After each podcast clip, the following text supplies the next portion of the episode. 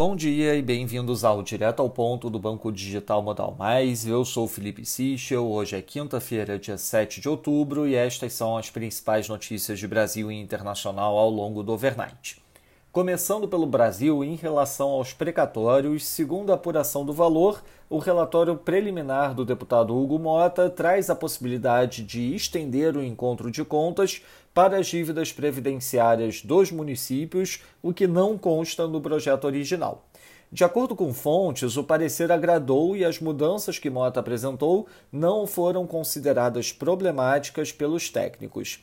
Está marcado para hoje, às 10 da manhã, uma reunião para apresentação do relatório na comissão.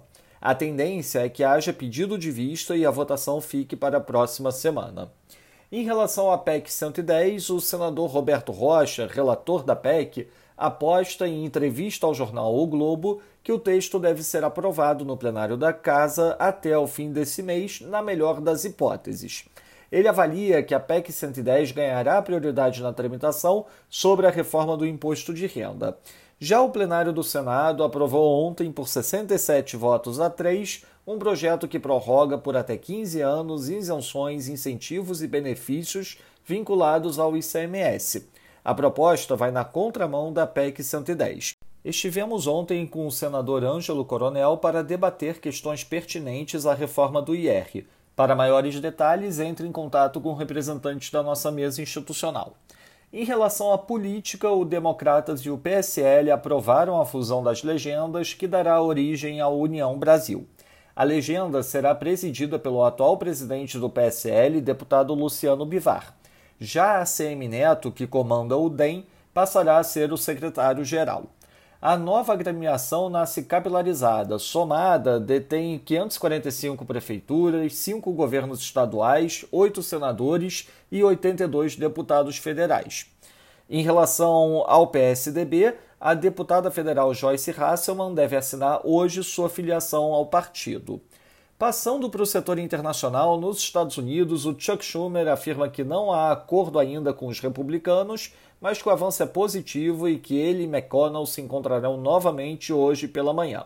Anteriormente, McConnell havia informado que uma votação sobre o debt ceiling seria possível hoje de manhã. O porta-voz da Casa Branca afirmou que o governo tomará mais medidas para estabilizar preços de petróleo caso seja necessário. No Reino Unido, Hugh Peel, economista-chefe do BOE, afirmou que o balanço de riscos está mudando em direção a maior preocupação com inflação e que pressões atuais parecem mais persistentes do que o antecipado. Na Alemanha, a produção industrial de agosto teve variação de menos 4% no mês, abaixo do esperado menos 0,4%. Em contrapartida, a leitura anterior foi revista de um avanço de 1% para um avanço de 1,3%. No Japão, o BOJ reduziu as expectativas de cinco das nove regiões do país. Já na China, o United Daily News informa que o Xi Jinping deverá dar uma palestra sobre Taiwan ao longo do final de semana. Já o Caixin relata que a comunicação entre o governo chinês e dos Estados Unidos melhorou.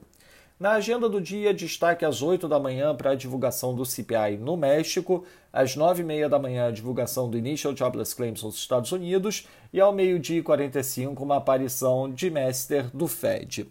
Nos mercados, o dólar index no momento enfraquecendo 0,08%, o peso mexicano avança 0,19%, enquanto o ramo sul-africano avança 0,24%.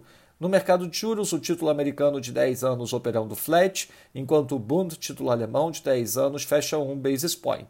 No mercado de ações, o S&P Futuro avança 0,63%, enquanto o DAX avança 1,12%. Já no mercado de commodities, o WTI caindo 1,55%, enquanto o Brent cai 1,10%.